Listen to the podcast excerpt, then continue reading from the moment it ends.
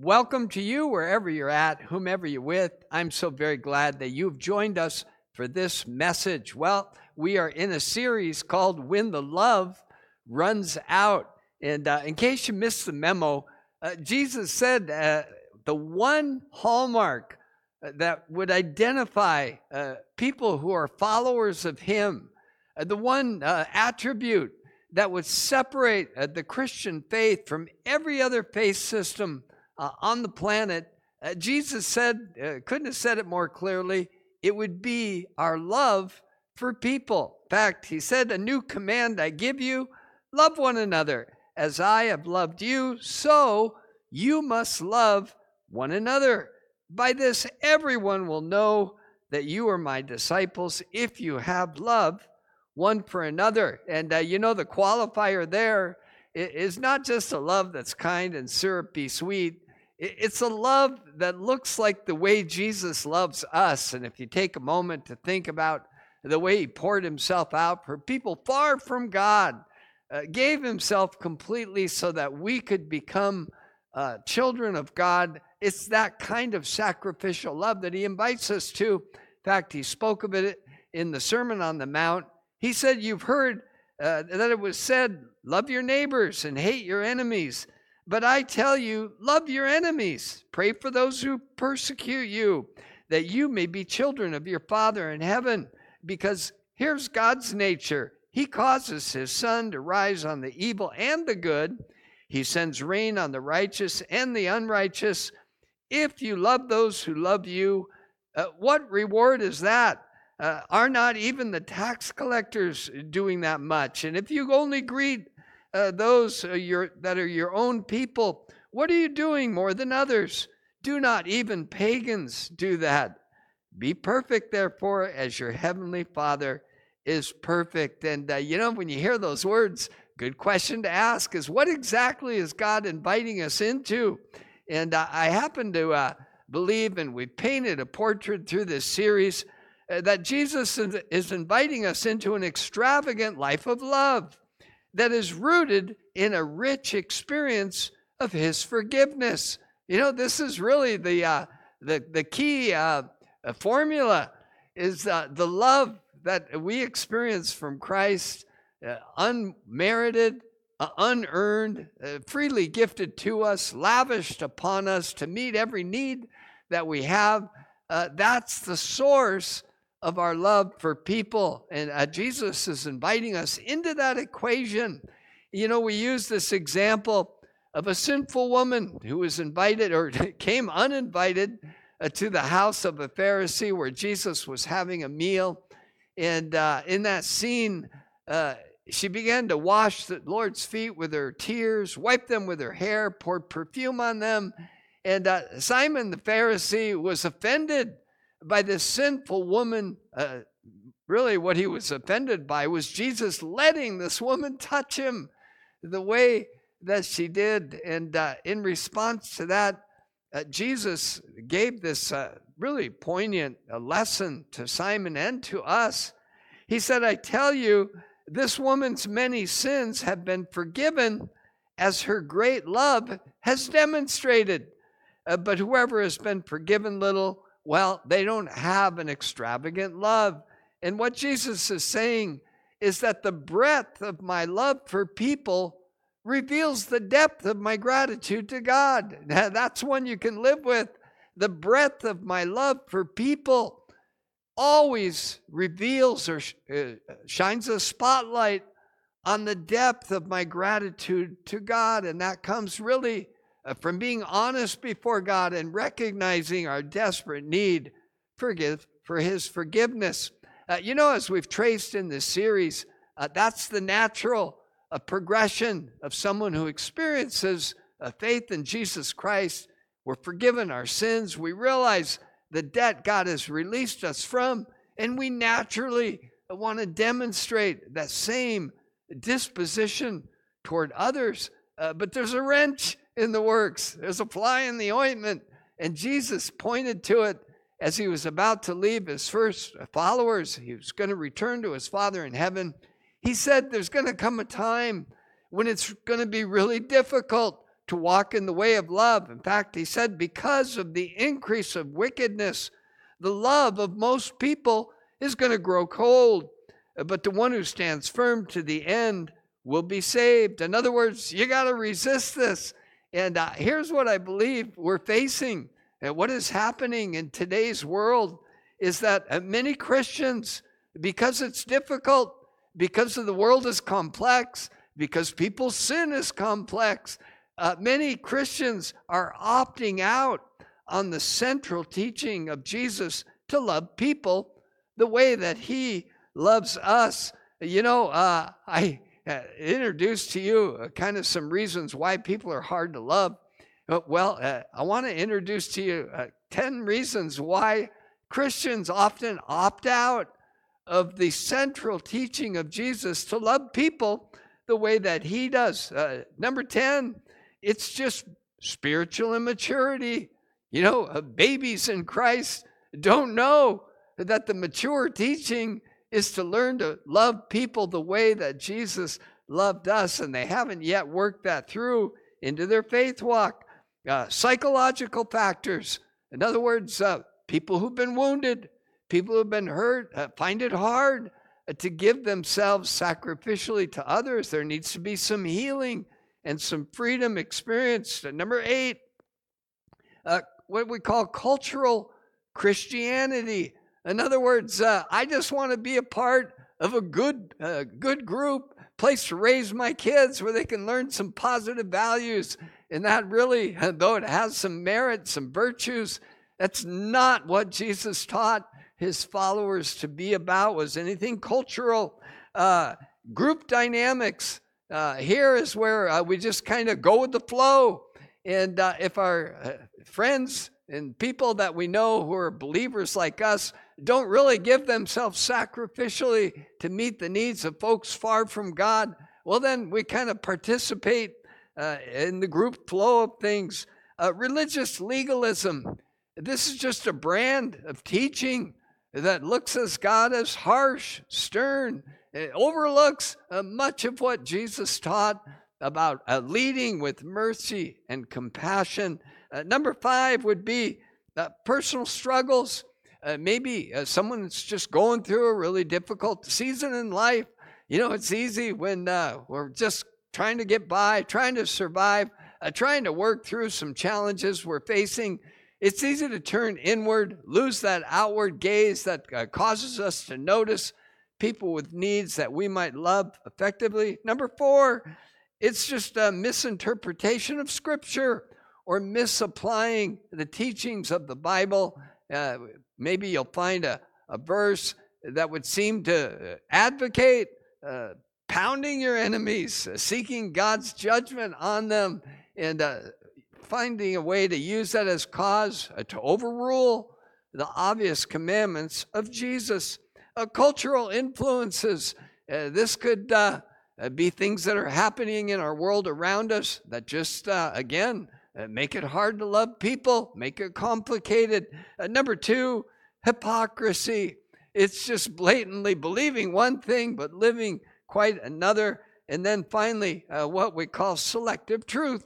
this is cherry picking those parts of the Bible that seem to fit our natural views and perspectives well, you know, as we think about uh, why it is that Christians opt out of uh, loving people the way the Bible and Jesus clearly teach us that we ought to, it, made me think of this old song that came out eh, when I was four years old back in 1958.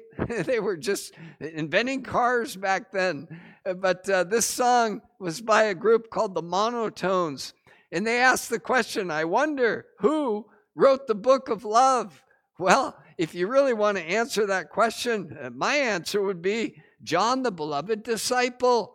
Uh, he wrote the book of love. In fact, if you read his gospel, the Gospel of John, it talks more about the love of God for people and the love that Jesus calls his people into.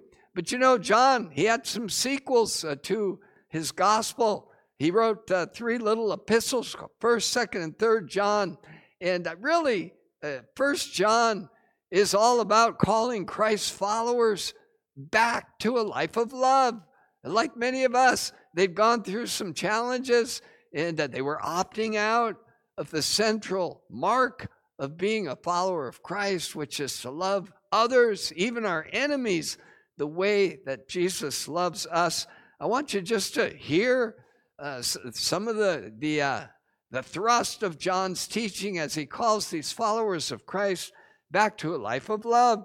He writes uh, in chapter 3, verse 16, This is how we know what love is. Jesus Christ laid down his life for us, and we ought to lay down our lives for our brothers and our sisters. Uh, he'll go on. This is how we know we are in Jesus. This is how we know that our faith is real. Whoever claims to live in him must live as Jesus did. He goes on anyone who claims to be in the light but hates a brother or a sister is still living in the darkness. Anyone who loves their brother or sister lives in the light, and there is nothing in them to make them stumble. But anyone who hates a brother or a sister is in the darkness, walks around in the darkness. In fact, they don't know where they're going because the darkness has blinded them. You know, John's beginning to build a case. You can't follow Jesus and not love people.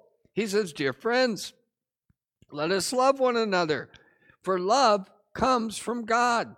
Everyone who loves has been born of God and knows God. Well, the other side of that coin now. Whoever does not love does not even know God because God is love. Uh, you need more? Well, John says, I've got more.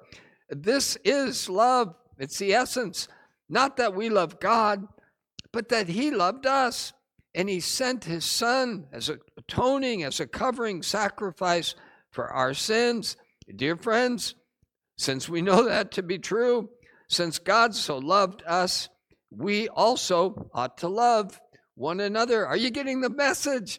John is saying, because of what God has done for us, we must love people. Uh, he goes on, he says in his little letter, chapter 4, verse 10, no one has ever seen God.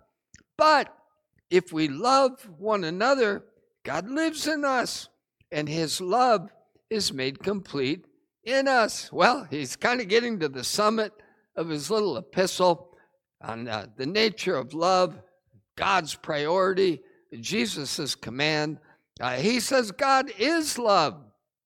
Whoever lives in love lives in God, and God in them. Uh, now, kind of wrapping it up, this is how love is made complete among us so that we will have confidence on the day of judgment. In this world, we live like Jesus. There's no fear in love, but perfect love drives out fear because fear has to do with punishment. The one who fears has not been made perfect in love. Whoever does not love their brother and sister whom they have seen eh, cannot love God whom they have not seen. Hey, hear that again. Whoever does not love people whom they see every day cannot love God whom they've never seen. And he has given us this command anyone who loves God must also love their brother and their sister. Well, that's fairly clear, isn't it? And uh, really, John, the beloved, would say to us, as I would say, uh, opting out of loving people the way we experience love from Christ, it's not an option. If we want to remain Christian, that's a message of John the Beloved. You can't opt out of loving people and still love God and follow Jesus Christ. You know, uh, John, that same beloved disciple, uh, years later, after penning these epistles, uh, found himself uh, as an outcast. He was on the island of Patmos, and there he received uh, really the last book of the Bible. We call it the revelation of Jesus Christ given to John, the beloved disciple. Interesting in that initial, the opening words of that revelation Jesus addresses his church that had opted out of loving people. They were doing a lot of right things. Their doctrine was sound. They were doing, uh, you know, they were uh, making sure that there were no false teachers among them. They were toeing the line, they were uh, keeping the faith, they were persevering through difficult times, and yet Jesus was not entirely pleased with them. Uh, here's what he says uh, through John, his beloved servant. He says, Yes, yet I have this against you, this church in Ephesus. You've forsaken the love that you had at first. Give some thought to it. Consider how far you have fallen. Repent and do the things you did at first. You know what Jesus is calling his church back to? Is that natural thing that happens in us when we realize forgiveness is real, uh, heaven is real, we've been born again, we're going to live forever. And there's that initial flush of gratitude where we want to spread that love to others. And Jesus said, uh, This church uh, had forsaken that. They'd let it go and they've allowed other things, other habits, other routines to make up their faith. And the Lord of the church says, I'm not, I'm not okay with that. In fact, I'm correcting that. And I'm telling you, repent and return and regain what you've let go of. Uh, you know, I'd like to uh, begin to close this message. I, I, heard a good question this week. It's been around a while, uh, but it helps people get unstuck. Here's the question What would you attempt if you knew that you could not fail? What would you go for? What risk would you take if you knew that failure was removed from the equation? Well, I want to uh, invite you to consider this challenge. And uh, it comes with an assurance. If you'll make this your aim, you can't fail. And here's the challenge it's to live the kind of life that uh, John has been calling us to. Uh, the Apostle Paul would write to his friends in that very city, Ephesus. He would write these words Follow God's example, therefore, as dearly loved children, and walk in the way of love, just as Christ loved us and gave himself up for us as a fragrant offering and a sacrifice to God. And you say, well, how can I uh, do that without fail? Well, you know, uh, the greatest chapter on love in the entire Bible, 1 Corinthians uh, 13, as it describes the nature of love that Paul, that God, that Christ is calling us into, uh, it gives definition uh, to what that acts like. Is the reason why this passage is read uh, just about every wedding ceremony that ever takes place within a church uh, because nowhere will you find a more definite and clear, authoritative description of the kind of love that filled the heart of Christ for us. We're told in these wonderful words love is patient, love is kind, love does not envy, it does not boast, it's not proud, it does not dishonor others, it doesn't seek its own, it's not easily angered. It keeps no record of offenses or wrongs. Uh, love does not delight in evil, but rejoices with the truth. You know, they say we should never use the word always and never, but Paul uses them when describing love. He said, Love always protects, it always trusts, it always hopes, it always perseveres. And here's the guarantee if you'll make that your aim, love never fails. Uh, would you pray with me? Uh, Lord, thank you for loving us. Uh, thank you that the quality of your love, we just read it. It's marvelous. It's wonderful. It's the kind of love that calls us out of darkness into light, out of bondage into freedom, out of sickness into health. And Lord, we get to walk in that and we get to uh, be your agents of love. I pray, Lord, that uh, you would uh, empower us uh, to live a fragrant life of love that looks a lot like the way Jesus lived. And Lord, uh, give us that courage to love like we've never been hurt and to love with the strength and the power that you love us with. We pray this in Jesus' mighty name. Amen.